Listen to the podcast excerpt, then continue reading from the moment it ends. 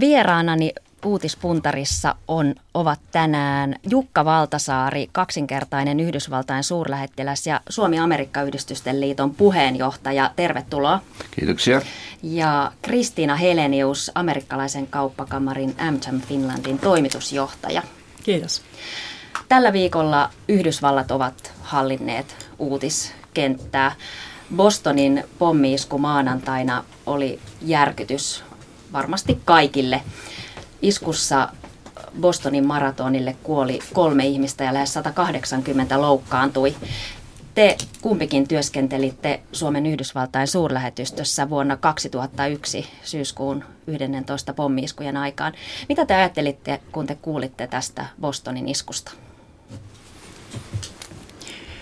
No varmaan tuntui siltä, että joko taas, että sen lisäksi, että silloin tämä 9-11 jollain lailla muutti sitä koko ilmapiiriä ja tavallaan teki tästä tämmöisen, antoi tämmöisen valtavan trauman koko kansakunnalle, niin tässä on viime aikoina ollut tosi paljon tällaisia erilaisia väkivallan tekoja, jotka sitten ikään kuin lisää siihen, ei ainakaan päästä parantumaan sitä traumaa, mikä silloin niin isosti muutti oikeastaan koko kansakuntaa ja sitä, kuinka sitä maata johdetaan ja ulkopolitiikkaa. Kaikki pisti oikeastaan ihan uusiksi. Joo, siis äh, Kristiina sanoi vähän noin vaatimattomasti tämän asian siinä mielessä, että se, se säikähdys, joka siellä oli, oli aivan, mäkin olin no, maassa viettänyt paljon aikaa, niin se oli siis täysin käsin kosketeltava. Ja se johtui siitä, että edellisen kerran tämmöistä oli Itärannikolla tapahtunut vuonna 1812. Ihmiset luulivat olevansa merten takana turvassa, yhtäkkiä ne ollutkaan. Eli se ei ollut tämmöinen turvallisuuspoliittinen tapahtuma, vaan se oli ihmisen turvallisuutta järkyttävä tapahtuma. Ja tämä turvallisuuden järkytys ei kato. Ne oli puoli vuotta siihen aikaan niin, että ei illalla menty ulos ja se oli aivan siis aivan niin kuin outoa, että amerikkalaiset suostu elää pelossa. Ja sen seuraus oli sitten se, että järjestettiin koko maan turvallisuus, neljännes miljoonaa ihmistä töihin turvallisuuden piiriin ja näin poispäin.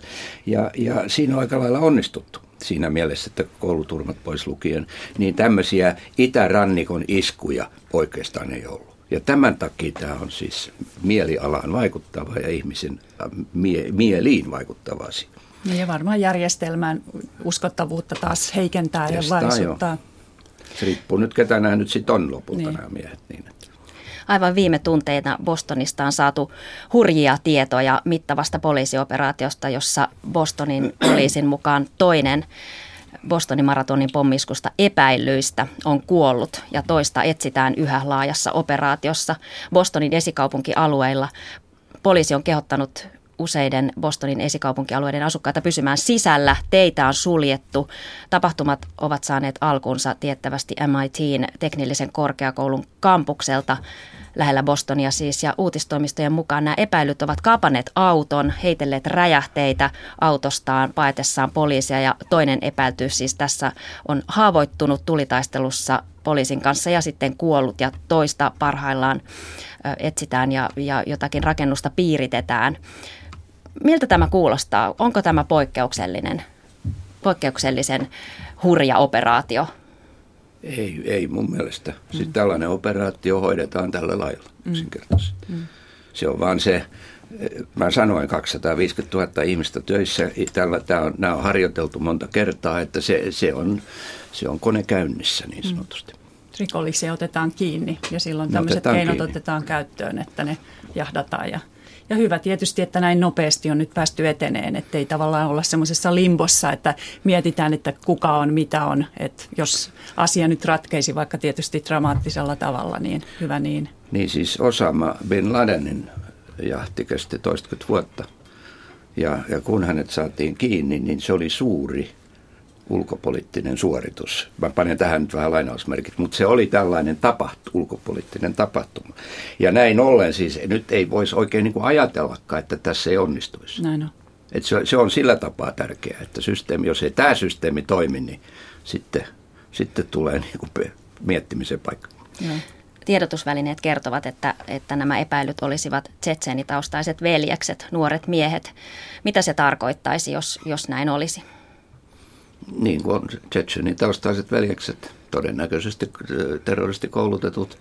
Nyt ei, näistä ei oikein parane sanoa, mitä se toi ehkä mahtaisi olla. Mutta siis se, mikä tulee mieleen, että kun on Tsetsenin taustaiset, niin se on sellainen tausta, joka joka voi hyvin johtaa madrassaskouluihin ja sitä kautta siis tämmöisiin koulutuksiin. Että mä nyt toivoisin, että oikeastaan vähän toivon, että näin ei olisi, mutta, mm. mutta, tuota, mutta voi olla.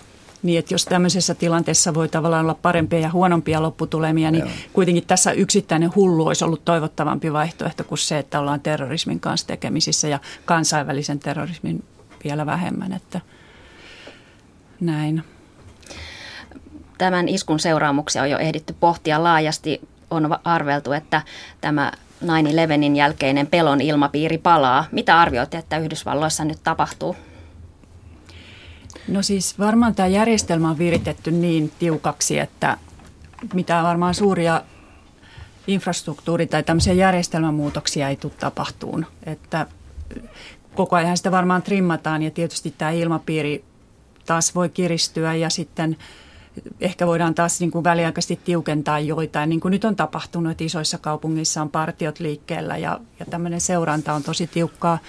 Mutta, mutta kyllä se iso muutos silloin 12 vuotta sitten tapahtui, jolloin koko terrorismin vastainen sota alkoi ja koko yhteiskunta viritettiin siihen tilaan, että terrorismia ei voi tapahtua. Että, ähm, mitä tästä sitten seuraa? Varmasti taas jollain lailla ulkopolitiikan prioriteetit ja tietyt resurssit suunnataan taas joihinkin paikkoihin tai mitä luulet? Mä tuota, eh, sä oot ihan oikeassa siinä, että, että tässä on niin ensimmäiseksi on se, että on käynnissä terrorismin terrorismin vastainen sota. Ja se on siis ollut käynnissä 11 vuotta. Se on enemmän kuin maailmansodat yhteensä tai Vietnam. Siis se on niin se asian tila, joka tästä ei muutu. Siis se ei, ei muutu miksikään nyt.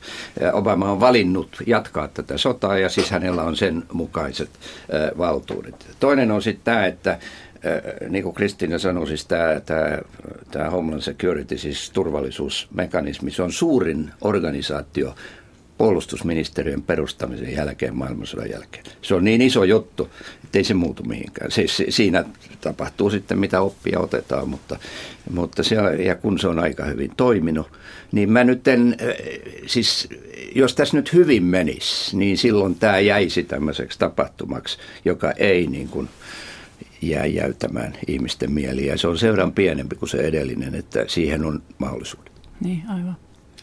Jotkut tätä Bostonin iskua pohtineet kiirehtivät arvioimaan, että presidentti Obaman poliittiset vastustajat saattavat käyttää iskua Obamaa vastaan. Uskotteko, että iskulla on vaikutuksia poliittisella kentällä Obaman suosioon? No Obaman suosio on nyt laskenut tässä ihan viime viikkoina ja suurin syy on ollut talous. Ymmärtääkseni nyt on 52 prosenttia kansakunnasta ei enää oikein hyväksy hänen politiikkaansa. Miten sitten tämmöinen voi vaikuttaa, niin, niin tota, todennäköisesti ei tällä ei välttämättä ainakaan vastustajat ei pääse hirveän paljon käyttämään tätä hyväkseen, koska se on kyllä tosi riskaapeli valinta, jos lähdetään terroriskuja käyttämään poliittisen hyödyn hankkimiseen. Se on osoittautunut ongelmalliseksi aina, että jos joku sitä aikoo käyttää, niin siinä on kyllä riski aika suuri, että se menee, ei toimi niin kuin on odotettu.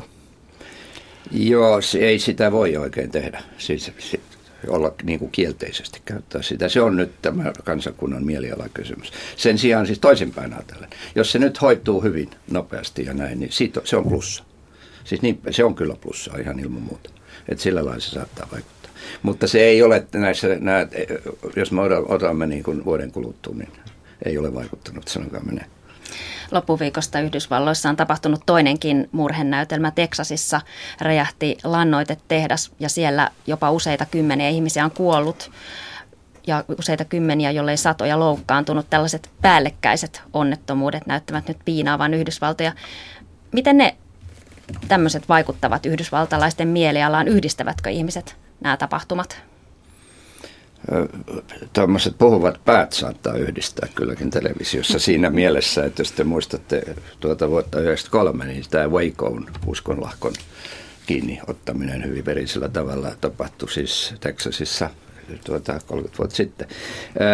Tämä näyttäisi nyt olevan räjähdys. Ja, ja, ja tuota, jos se on räjähdys, niin emme, ei, ei, ei se sitten vaikuta. Mutta siis eh, näissä räjähdyksissäkin tulee aina. Siis tämä on firma, jota on sakotettu aikaisemmin siitä, että niillä ei ole riskianalyysit kunnossa ja näin. Se tulee semmoiseen, se, jos se kanavoituu johonkin, se on tämmöisen niin kuin, miten se valvonnan, siis hallinnon ja niin poispäin epäpätevyyteen. Ja se on, se on, se on miinusta. Siis ei tarvitse ottaa, kun ö, otetaan se BPin öljylautan räjähtäminen. Se olisi valtava asia ja noin. Mutta sehän oli siis tosiaan suuri. Ja kun ajatellaan, niin kuin, kuinka sitä käsiteltiin, sitähän käsiteltiin siis tosi valtavana asiana. Ja kuitenkin näitä vuotoja, niitäkin tapahtuu. Mutta jos miettii tota, että miten amerikkalaiset reagoi tällaisiin asioihin, niin Siis eihän nämä varmaan turvallisuuden tunnetta ja semmoista paranna, että kyllähän nyt niin on tullut vähän liikaa näitä ja kun oikeastaan ei oikein mikään asia ei mennyt ihan putkeen tällä hetkellä, että on monella rintamalla semmoista negatiivista uutista tulee ja pikkusen kansakunta hakee suuntaa ja muuta, mutta sitten toisaalta tämä amerikkalaisten aivan uskomaton yhteilö, yhteisöllisyys, joka on kyllä heidän semmoinen vahvuutensa, että sitten hirveän helposti myöskin järjestäydytään ja tullaan yhteen ja kokoonnutaan kirkkoihin ja kouluihin ja ja, ja se semmoinen perheiden kohtaamiset ja nämä, että osataan myöskin käsitellä niitä tilanteita ja löytää toisensa, niin, niin se on toisaalta sitten semmoinen, joka taas auttaa pois näistä ulos näistä ja sitten tuo semmoista uudenlaista syvyyttä tai tapaa käsitellä näitä, että, että varmaan molemmat reaktiot tulee, mutta, mutta siinä amerikkalaiset on kyllä erittäin hyviä yhteisöllisyydessä. Uutispuntarin vieraina ovat Kristina Helenius, AmCham Finlandin toimitusjohtaja ja entinen suurlähettiläs Jukka Valtasaari, siis Yhdysvaltain suurlähettiläs. Mennään sitten seuraavaan Yhdysvaltoja koskevaan uutisaiheeseen. Keskiviikkona Yhdysvaltain senaatti äänesti nurin Obaman ajaman esityksen aselakien tiukentamaksi, tiukentamiseksi. Muun muassa aseenostajan taustoja olisi haluttu tarkistaa laajemmin ja joidenkin automaattikiväärit, jotkut automaattikiväärit olisi haluttu kieltää, mutta tämä siis äänestettiin kumoon tämä lakipaketti. Obama oli syvästi pettynyt tulokseen. Oliko mielestänne Bostonin iskulla joku osa näiden aselakien tiukentamisen kaatumisessa? Musta aika vaikea siis nähdä ihan vain sen takia, että jos mä, jos mä saan muistuttaa siitä, minkä takia ihmisillä on aseita, niin se on perustuslain toinen muutos vuodet 1791, eli sitten on jo, jo hieman aikaa. Ja, ja tuota, se, mutta tämä ilmiö aseiden – pitäminen perheessä, rynnäkkökiväärien pitäminen kotona, lippaat, jotka ei näytä elokuvissa loppuvan koskaan, niin se on, se on siis äh, se on sellainen äh, ajatus, että kun sille on rakentanut siis 125 vuotta vanha lobby, National Rifle Association, siis asejärjestö. Se on, se on niin kuin meikäläisen suomalaisen ajatusmaailmasta hyvin kaukana. Ja näin ollen me helposti päivittelemme, mutta sitä, sitä pitäisi koittaa ymmärtää, mutta sekin on sekin on kyllä niin kuin aika vaikeaa. Ja, ja se, sille on tietysti ää, yksinkertainenkin selitys ja se on lobbaus. Ja siis siellä lobbataan ja valituksi tuleminen kaipaa rahaa ja Rifle Associationin raha on tervetullut, toisille välttämätön, toisille tervetullutta. Ja tämä 55, sehän oli, 5, eikö se ollut 54, 46 kumminkin, että siitä puuttu kuusi ääntä. Enemmistöhän oli niiden poistamisen puolella. Mutta se vitsi, pointti, mä luulen tässä on se, että ylivoimainen enemmistö Amerikan kansasta on sitä mieltä, että näitä ei pitäisi olla. Ja, ja sitten taas senaatista pienempi enemmistö. Ja siihen välissä on sitten tämmöinen kaikki vaikuttaminen. Mä oon samaa mieltä tästä, että tämä on niin kuin täysin pitkä kaari, että tässä tuskin tämmöinen yksittäinen tapahtuma muutti sitä suuntaan tai toiseen, että nämä asetelmat on ollut jo pitkään olemassa ja, ja vaikka siellä olisi näissä valituissa poliitikoissa olisi haluakin muuttaa tai heidän omassa omat niin kuin arvonsa joustaisi siinä suhteessa, niin se on hirveän vaikea myydä tietyillä alueilla tämä asia. Ja ymmärtääkseni niin tämä, että tämä homoavioliittojen asia on mennyt niin paljon eteenpäin, niin on ollut tavallaan vienyt tämän asian eteenpäin menemiseltä tilaa, koska konservatiivinen äänestäjä ei, ei ole kyennyt niin kuin kahta tällaista isoa hyppäystä ottaa eteenpäin kerralla. Et nyt kun tämä homoasiassa on jotenkin tietyt piirit antanut periksi, että se tulee tapahtumaan joka tapauksessa, siis tämä tasa-arvoinen avioliittolaki ainakin jossain muodossaan, niin, niin sen, sen jälkeen tämä aselakien myyminen on osoittautunut mahdottomaksi. Mä sanon vielä vaan sen, että ei tämän jää sellaista mielikuvaa, että me niin analysoidaan tässä niin kuin noin vaan tämmöistä asiaa. Siis se, siitä on oltava ehdottoman samaa mieltä kuin Obama. Että sehän on siis mahdotonta että, että, että, että näin voi olla. Mutta tuota, jos meillä olisi tunnemittainen ohjelma, mä kertoisin muutaman tosi tarinan tai jutun tästä, niin sillä on myöskin semmoisia kerrassa outoja piirteitä. Niin, Helsingin Sanomien pääkirjoituksessa tänään mainittiin muun muassa, että Yhdysvaltojen politiikassa aseväkivalta ja terrorismi ovat aivan erillisiä ulottuvuuksia. Miksi näin on? Tuota, as, as, siis aseväkivalta aseisiin tai aseiden johdosta kuolee 12 000 vuodessa. Nyt mä sanon numeron ja mä olen hyvin varovainen puhumaan kuolemisen yhteydessä numerosta, kun joka ikinen ihminen on yhtä tärkeä. Mutta se on siis 12 000. Jos sitten otetaan joku vertauskuva, niin se on yhtä monta, monta tuota uhria kuin presidenttikaudella kuin oli Vietnamissa, joka oli 450 000. Eli se on, se on tämmöinen iso asia ja, ja tuota, siis se, se miten mä sanon, sen purkaminen, jos kysytte psykiatreilta, ne sanoo, että jos ei olisi aseita, ainoastaan puukot niin kuin Suomessa, niin näitä olisi paljon vähemmän. Eh, se on siis yhteiskunnan osa ja sitten kun tämmöiset välineet on käytössä, niin se on seuraus. Yksi iso kriittinen kysymys koko, koko maan kannalta on Yhdysvaltain budjettikiista, joka on jatkunut jo muutaman vuoden. Obama presidentti Obama esitteli viime viikolla budjettiesityksensä ensi vuodelle. Ja Yhdysvallathan painii samojen ongelmien kanssa kuin Eurooppa. Työllisyyttä ja talouskasvua pitäisi tukea ja samalla tätä karkaavaa velkaantumista leikata. Obama ja kongressin republikaanit eivät tunnu pääsevän yhteisymmärrykseen keinoista. Kuinka suuret nämä Yhdysvaltain talouden haasteet ovat lähivuosina tai ihan jo tässä käsillä? Niin on, jos mä saan ensiksi sanoa vaan, tämä kans täytyy panna niin kuin pikkusen tuommoisen historian kaareensa. Yhdysvalloissa ei just koskaan ole ollut posi, plussalla budjetti. Se oli Clintonin aikaan muistaakseni pari vuotta ja muuten mä oikein muistakaan. Ja, ja, mutta siis tämä, tämä niin kuin tämän, se, mistä nyt Obama, mitä Obama esittää ja mistä nyt on viimeiset kuukaudet keskusteltu, se on pyörii kahden prosentin vaiheella BKTstä mistä Suomessa keskustellaan 2 prosentin PKT. Suomessa tehdään, säästetään puolet ja verotetaan puolet. Siellä säästetään kaksi kolmasosaa ja verotetaan yksi kolmasosa. Tästä Obaman paketista republikaanit ovat ehdottoman yhtä mieltä, paitsi nyt. Ne ovat itse ehdottaneet näitä suhteita. Tällä on siis muutaman vuoden tausta tällä lailla. Jos me ta- ihan taloudellisesti otetaan tämä asia, niin tämä ei ole iso juttu. Mutta sen sijaan mikä on iso juttu, ja se tulee vastaan kahden, kolmen vuoden päästä, se on terveydenhuollon rahoittaminen. Ja, ja, ja, ja se on siis niin suuri asia, että se on niin kuin viisi, viisinkertainen tähän verrattuna. Ja, ja tässä mielessä niin, niin, niin, tuota, niin heillä on nyt siis yksi, jos te ajattelee, että, että liberaali presidentti leikkaa terveydenhuollosta, niin koita, koita, koitetaanpa, koitetaanpa Suomessa. Se on niin vakava asia, että se itse asia on niin vakava. Ja, ja tämä on, se on miljardi, biljoona vaje per vuosi lisää, jos ei mitään tehdä, kun suuret ikäluokat siirtyvät Medicarein piiriin. Se on niin iso asia. Ja sitten ei siellä oikeastaan näin iso asia, että nämä muu on sitten semmoista niin kuin päivittäistä politiikkaa, joka kuvastaa ikään kyllä sitä, että ei päästä päätöksiin yhteisissä kansakunnan kysymyksissä. Kyllä. Kyllähän Yhdysvallat tälläkin, tänäkin vuonna tulee kasvamaan, että nyt on nämä automaattiset menoleikkaukset alkaa vaikuttaa tällä toisella neljänneksellä, mutta tota, 8 prosentin pinnassa pyörii työttömyys koko ajan, että jotenkin se ei ole päässyt niin purkautumaan, se ei päästä sille positiiviselle raiteelle, että tämä nyt budjettiehdotus, jonka Obama teki, niin ei tule kyllä meneen kaikella todennäköisyydellä läpi ja republikaanit tulee sitä vastustaa, vaikka hän tekikin kompromisseja. Siinä, esitti näitä eläkeläisten terveyshuollon leikkauksia ja muita, että, että seurattavaa riittää kyllä siinä, miten se tullaan sitten ratkaisemaan ja miten siitä eteenpäin päästään. Että ainahan se on vähän sama kuin Euroopassakin, että kun ollaan pattitilanteessa eikä ole näkyvyyttä tulevaisuuteen, niin on hirveän vaikea suunnitella oikeastaan mitään sekä kotitalouksien että yritysten että kenenkään. Että vähän odottelua ilmassa edelleen.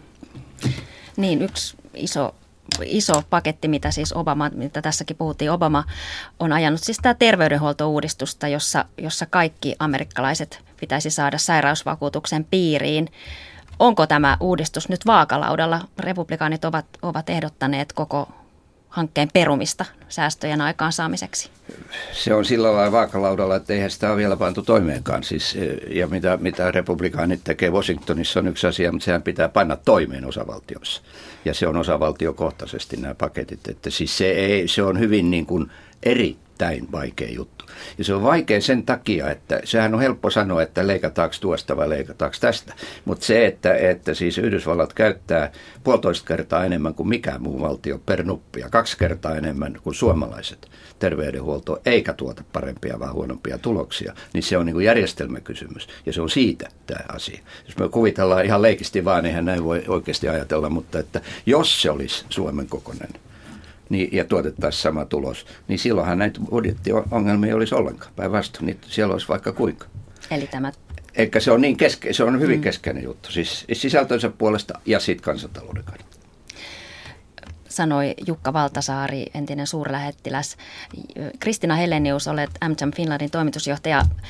Meillä taantuma piinaa yrityksiä, on ollut paljon YT-neuvotteluja ja irtisanomisuutisia. Minkälaiset näkymät ovat amerikkalaisyrityksillä?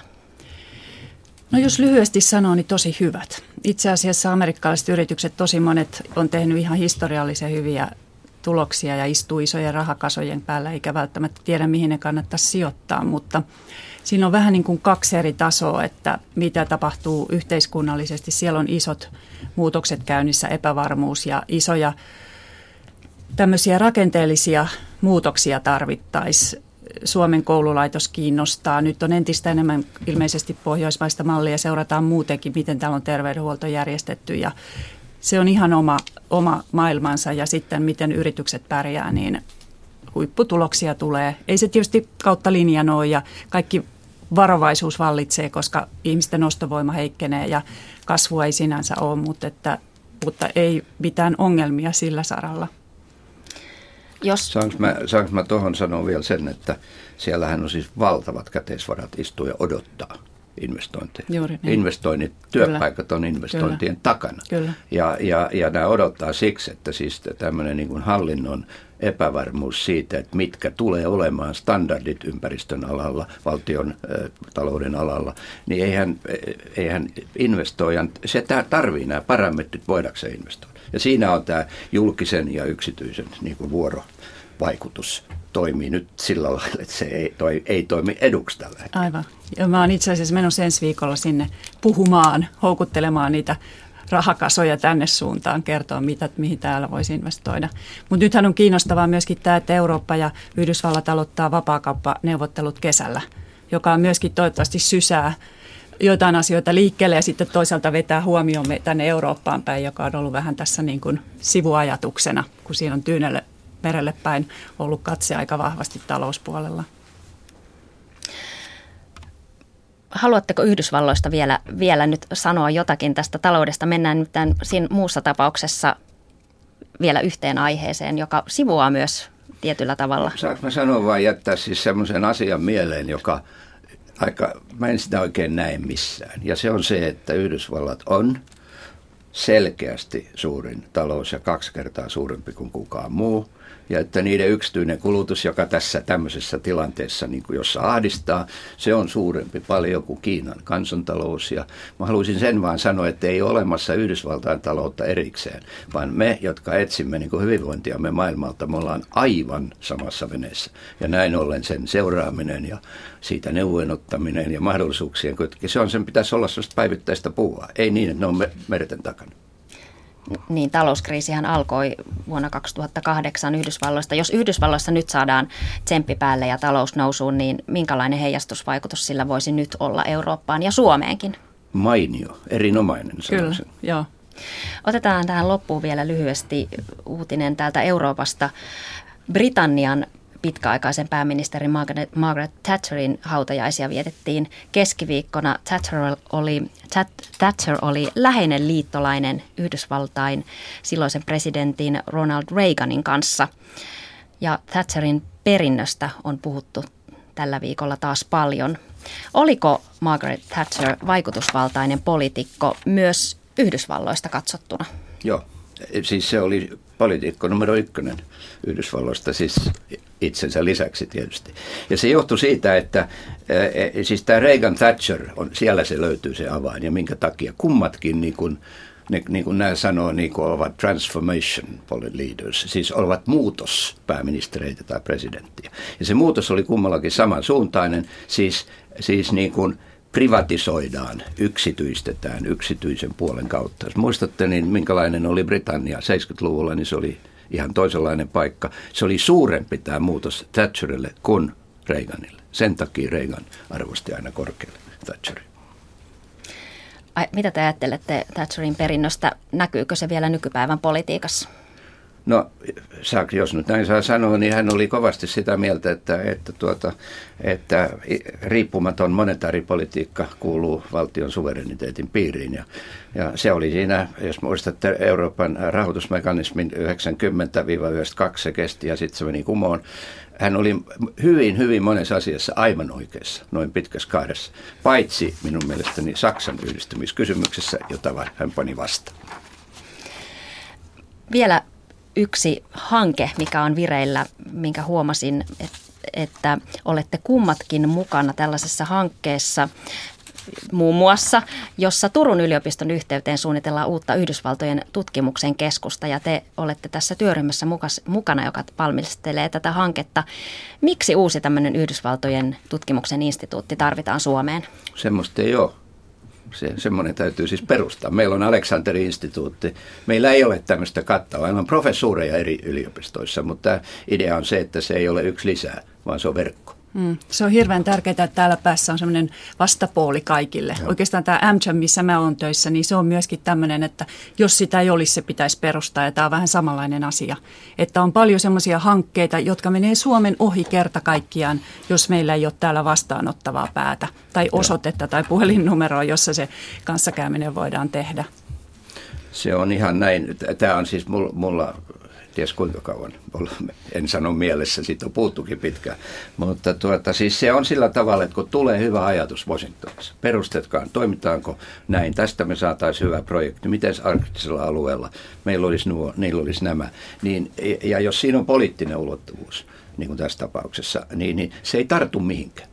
Me sanomme ja sitten me suljemme ovet ja menemme kotiin. Ja se on sen takia tämä paikka, mikä on olemassa. Sitten toinen puoli siitä on se tietysti, että näitä instituutteja on eri puolilla ja niillä on paljon seminaareja ja niistä täytyy tulla mukana. Hyvä.